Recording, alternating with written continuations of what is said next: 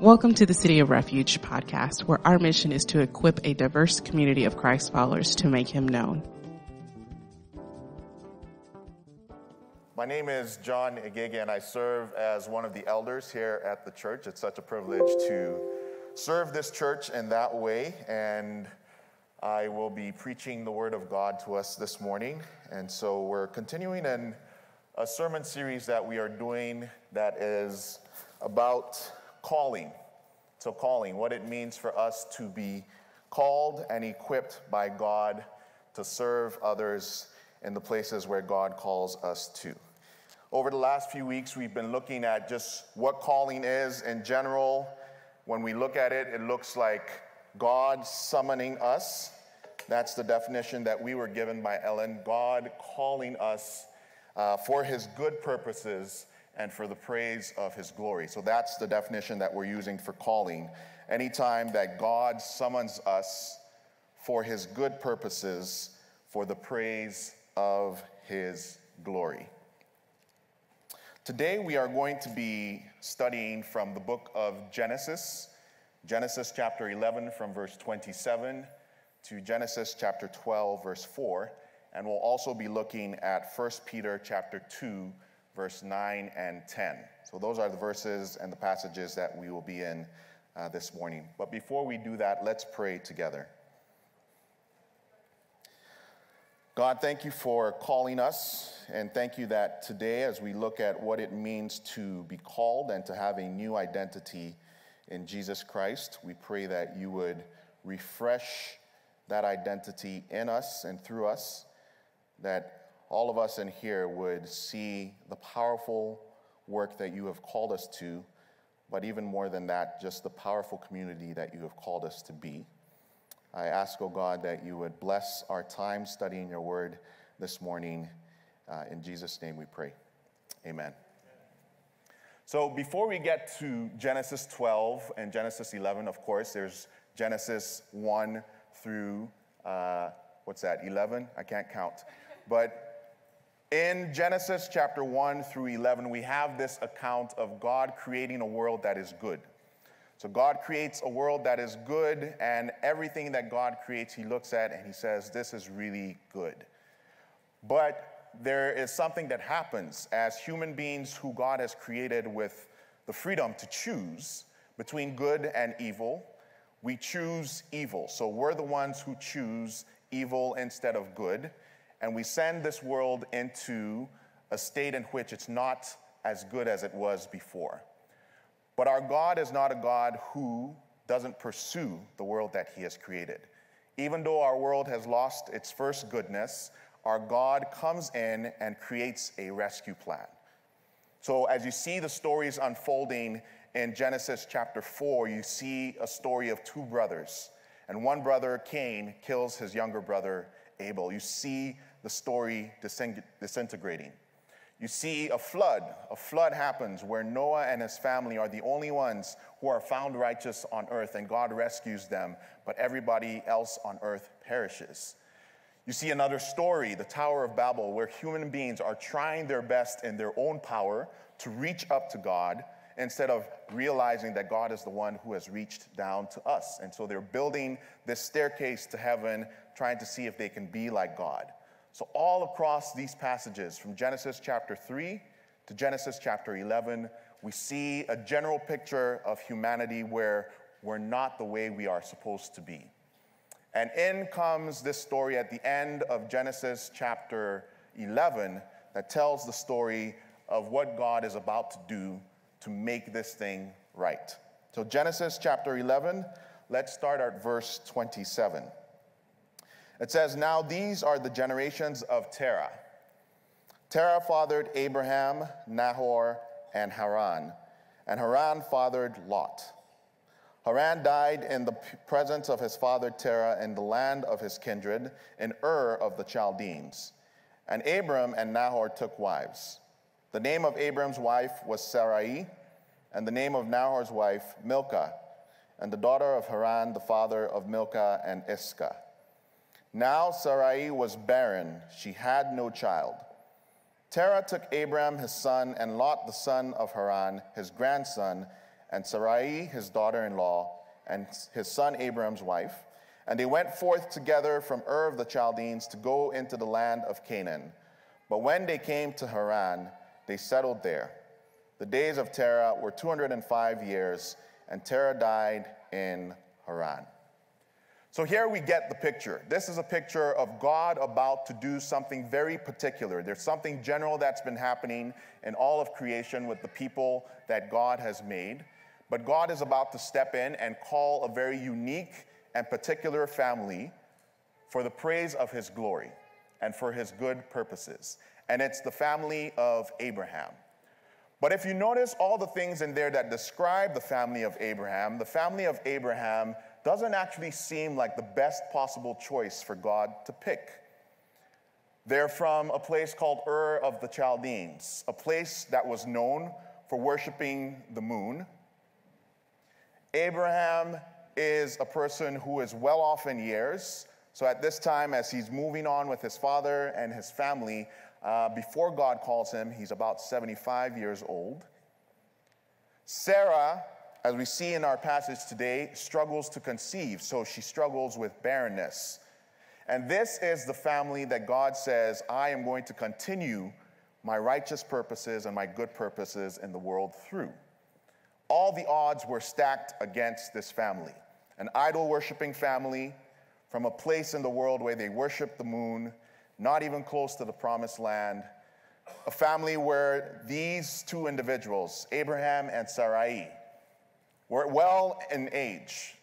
Abraham, 75, Sarah, probably in her late 60s or early 70s. And this is the family that God chooses to call. He chooses to call this family. And so in Genesis chapter 12, God steps in and says this to Abraham. He says, Now the Lord said to Abraham, Go from your country and your kindred and your father's house to the land that I will show you. And I will make of you a great nation, and I will bless you and make your name great, so that you will be a blessing. I will bless those who bless you, and him who dishonors you I will curse. And in you all the families of the earth shall be blessed. And verse 4 So Abram went as the Lord had told him, and Lot went with him. Abram was 75 years old when he departed from Haran. So God steps in and calls Abraham. God steps in and calls Abram and says to him, Go from your country, leave your father's household. Because if you remember at the end of chapter 11, Abram's father and his family were actually heading to Canaan, but they stopped halfway. They stopped in a place called Haran. They didn't make it all the way to the place that they were going, and so they got comfortable. They got comfortable in this place, they got comfortable. They didn't really take it all the way to where God was calling them. And so God comes directly to Abraham and reminds him of this identity that Abram doesn't even know is his yet. Abram is there, the son of an idol worshiper, someone who doesn't know the one true God himself. And that is where God steps in and gives him this call Abraham, go quickly, leave your people, leave your father's household, and go to a place that I will show you. God doesn't even give him like some GPS coordinates, like, okay, here's a pin, Abraham, go to this place. God just says to him, go to a place that I will show you. Go to a place that I will show you. I know, Izzy, I would feel the same way if God told me to go to a place that He would show me and He didn't give me the exact coordinates. I would cry and scream as well. But that's exactly what God asks of Abraham. God says to Abram, because that's his name at this point, go to a place that I will show you. Go to a place that I will show you, and I will bless those who bless you, and I will curse those who curse you. And through you, Abraham, all the people of the world will be blessed. Everybody on earth will be blessed through Abraham. So God is calling Abram from a place of idol worship to a place where he worships the one true God. God's calling Abraham from Ur of the Chaldeans and sending him to a place that would be known as Israel. God's calling Abraham out of an old life and giving him a new identity. And this is not just an identity for him and his family, this is an identity that has implications for the rest of humankind. Through you, through this new identity that God has given Abram, all the nations of the earth would be blessed. So God summons Abraham for his good purposes and for the praise of his glory. Abram does not know exactly where God is calling him to. Abram does not know exactly where this thing is going to pan out, how this is going to be fulfilled. God has made this promise, but he's looking at himself and he's saying, Wait, I'm a 75 year old with a wife who is barren. And you're telling me that all nations on earth are going to be blessed through me? This is the identity that God was giving him. But that's the thing about identity is that our identity is not couched in who we are or who we say we are ourselves, but in who God says we are.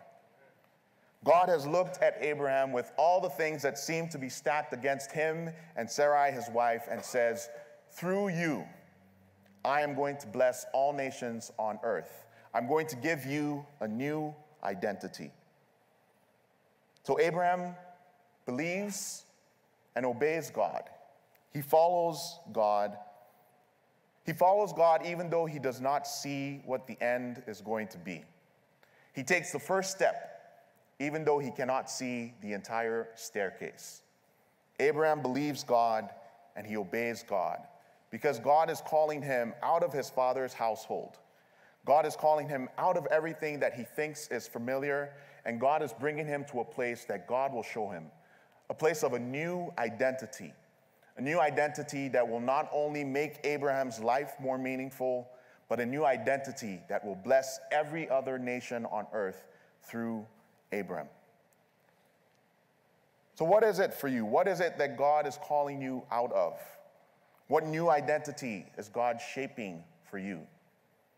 What obedience is needed in our lives so that God can establish his good purposes not for our own sake, but for the praise of His glory, for the praise of God's glory. God calls Abram. And if you know the story of Abram, it follows in a couple chapters after, God actually changes Abram's name. No longer Abram, but Abraham. I've heard some preachers say that Abram means daddy and Abraham means big daddy or big papi, depending on where you're from. But God changes his identity, changes his name. God changes Sarah's name as well from Sarai to Sarah.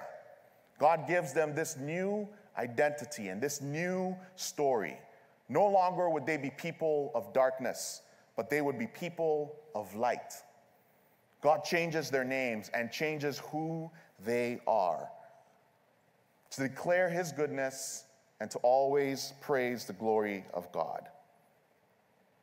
That's what God does, and that's what God is still doing today. Because we look out at our church, and I see people who have left father and mother, who have left old religions to follow Jesus Christ for the praise of his glory and for his good purposes. God is calling us out and giving us a new name, a new identity. And it's not just an individual identity, God's calling us as a people this new nation that God was forming in the life of Abraham and Sarah was not just the people of Israel, it was the church. God was forming a new people, a holy nation, people from every tribe and tongue and nation for his good purposes and for the praise of his glory. All you have to do is look around. Look around this church building and see the promises that God made to Abraham fulfilled. The promises that God made to Abraham, that every nation on earth would be blessed through him, fulfilled. Fulfilled in us, his people, the people of God and descendants of Abraham. It reminds me of the old song I used to sing in Sunday school. Father Abraham had many sons. Many sons had Father Abraham. I am one of them, and so are you. So let's praise the Lord. That's not something that we're looking at and saying, okay, that's, that's a promise that is some light years away. God is already doing that. God has already done that in the church. God is already doing that in this church. All nations on earth blessed through the faithfulness and the new identity that God gives to Abraham. And it's important to understand that this new identity has nothing to do with Abraham at all. It's all God. In fact, when you read Genesis chapter 12, verse 1 through 4, try read it later and see how many times you see the word I. With God talking about himself. God saying, Abraham, I'm calling you. I will bless those who bless you. I will curse those who curse you. Through you, I will make your name great, and I will make a nation out of you. It's all God's work. God is the one who gives us the identity that we have in Jesus Christ. And through the calling of Abraham, God is the one who's doing the acting so that none of us can boast and say that our new identity in Christ is because of the things that we've done or the things that we've achieved or because of our obedience. The new identity that we get in Christ that God gives us is simply because of God's gracious action to us. God sees us and He chooses us. God sees us and He picks us and He says, I want that person to be a part of my family. I want to give them my name. I want to give them my good purposes. I want them to be celebrated as a part of my glorious plan. God is the one who picks us. God is the one who chose Abraham, and God is still choosing us today. So, what is it for you? Are you here and are you a person who has had to leave father and mother and the land of your origin, a place that is familiar, to go to seek out this new identity that God is giving you?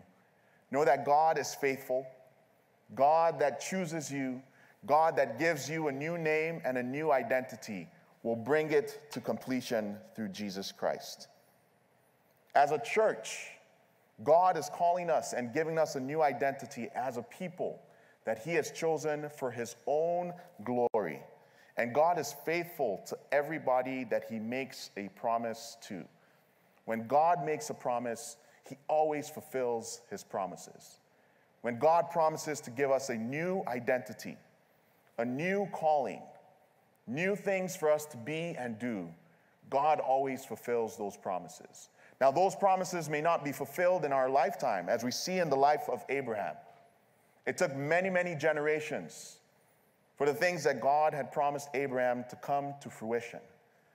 But through the power of the Spirit, God still inspired trust and faithfulness in Abraham so that he was able to faithfully obey God and do the things that he needed to do, even if he wasn't going to see the promise fulfilled. The promise is still being fulfilled through us. So let's look at 1 Peter chapter 2, verse 9 and 10. 1 Peter chapter 2, verse 9 and 10. And let's see other ways that God is summoning us and calling us to himself. This is what it says. It says, "But you are a chosen race, a royal priesthood, a holy nation, a people of his own possession." that you may proclaim the excellencies of him who called you out of darkness into his marvelous lights. I'll read that again. But you are holy, our chosen race, a royal priesthood, a holy nation, a people of his own possession, that you may proclaim the excellencies of him who called you out of darkness into his marvelous light. And he goes on to say, Once you were not the people but now you are God's people. Once you had not received mercy, but now you have received mercy. There's a few things I want to point out from this passage about identity. A lot of times when we talk about what God has called us to, we usually talk about things that He's called us to do. But I love this passage because at the center of calling and identity in this passage it's about who God has called us to be, not about what God has called us to do first. Don't get me wrong, there are things that God has called us to do, and those things are really important. But the place that this passage asks us to look to for our identity is not the things that God has called us to do, but the people that God has called us to be, individually and collectively. God has called us to be these kinds of people a chosen race, a royal priesthood, a people for his own possession, a holy nation. And it is when we first get to understand that identity that we can actually go out and do the things that God has called us to do in a way that brings God glory. Because when we're starting from a place of, well, here are all the things that God wants me to do, and I'm going to find my identity in all the things that God wants me to do. So if God wants me to do a doctor, I'm going to be a doctor, and I'm going to work hard, and I'm going to try to heal patients. When we go from that place, we're not working for God's good purposes and for the praise of His glory. And that's a place that can really burn us out. Or maybe you're a person that God has called to missions, right? Called to start a nonprofit or to work for a nonprofit. And we strive and strive and strive and try to do the things that God has called us to do, but we're not resting first in who God has called us to be a royal priesthood, a chosen nation, holy nation, people of God's own possession. That will run us dry, and we will never find a good, solid footing for our identity in Jesus Christ. 1 Peter chapter 2, 9 and 10 show us very, very clearly where we need to be finding our identity in Christ.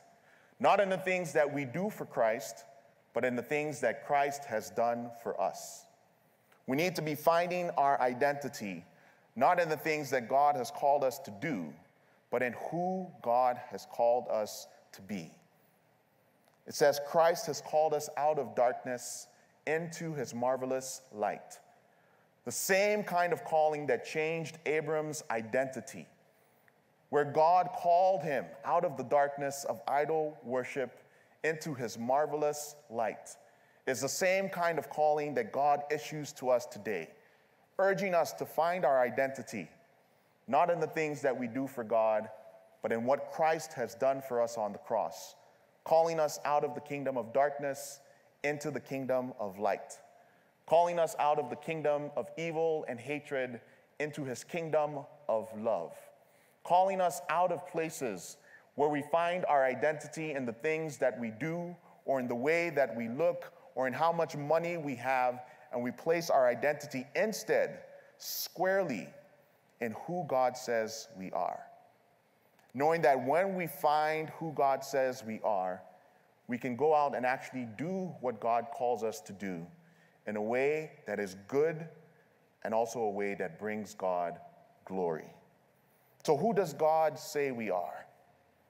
God calls us in this passage a chosen race, a royal priesthood, a holy nation, people of God's own possession. And all throughout Scripture, as you read, you'll find all these places where God is giving us a new identity that is based solely on what He proclaims over us. God calls us a new creation. Therefore, if anybody is in Christ, they are a new creation. The old has gone and the new has come.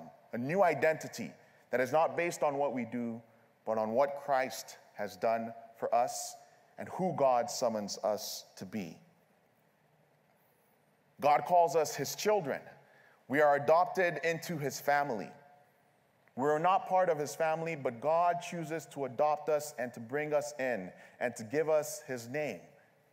That's who we are. And because of who we are, we can rest secure, knowing that God will always love us because we are his. We are his children, we are the sheep of his pasture. God says of us that we are not to be afraid. We are people of courage and love. We are people who can go out into this world because we know who we are and we know who is with us. That's who we are. And because of that, we can go out knowing that that's our identity. That's where our identity rests, in who God says we are. Theologian Tim Keller says this about identity when he's talking about what God does when he summons us. He says this This is the kind of identity that we need. You can't take yourself, you can't take for yourself a name and bless yourself. You need recognition. You need someone from the outside to come and speak that recognition to you. Your identity is fundamentally found in Christ, and it's not about what you've achieved, but what you've received. Our identity is not about what we've achieved, it's about what we've received. You can't take yourself and name yourself and bless yourself. Your recognition needs someone from the outside to speak that to you. Praise be to God that we have someone from the outside who has spoken those words of recognition on us, called us his own, called us to be his.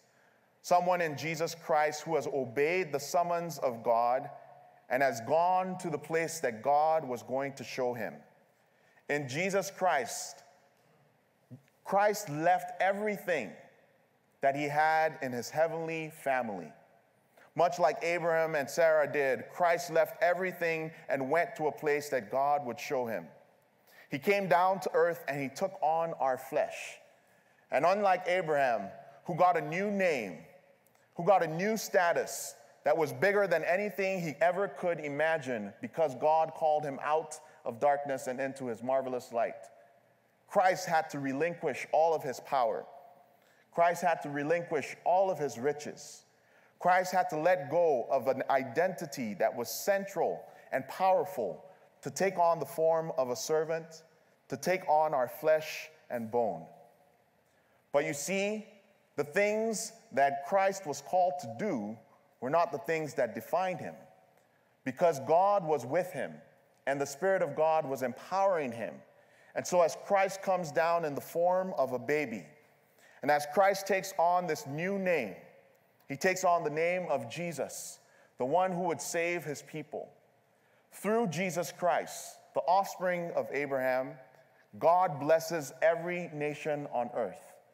We receive redemption, we receive wholeness, we receive resurrection, we receive power, we receive a new identity in Jesus Christ that is not based on our works, but is based on the work of Christ Himself. And that is something that we can stand firmly on. That is a foundation that we can go out into this world and do the things that God has called us to do, knowing that that's not where we find our identity. Not in what God has called us to do, but in who God has called us to be.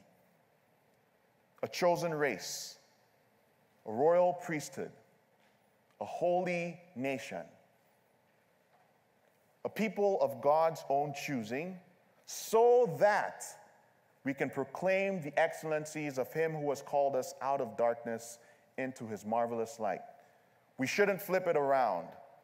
The only place where we can declare the excellencies of God to a world is in a place where we are rooted in who we are as a holy people, a chosen race, a royal priesthood people of God's own choosing. That is who God says we are. And nothing in this world can strip us away from that. That is who we are. So, church, as you go out into this week to work, to love, to serve, to be a parent, to be a student, to work in your neighborhood, to work in corporate America, or to work for a nonprofit, to work in healthcare, or to work in some other occupation. Remember who you are. Remember who God says you are. You are chosen. You are a royal priesthood. You are a holy nation. And all of us are people of God's own possession. Our identity is in who Christ says we are, who God has called us to be always precedes what God has called us to do.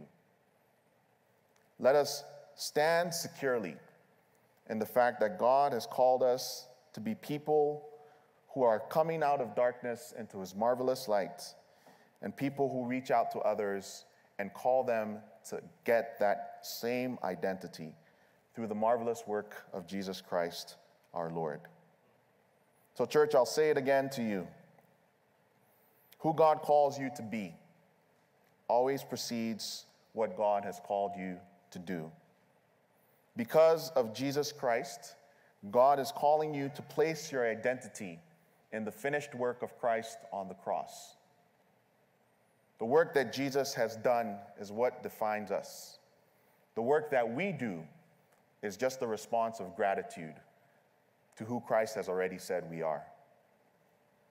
I pray that God will empower us through the power of His Holy Spirit to go out into this world, to be and to do all that God has called us and summoned us to be and do for His good purposes and for the praise of His glory. I bring you this message in the name of the Father, Son, and Holy Spirit. Amen. Please pray with me.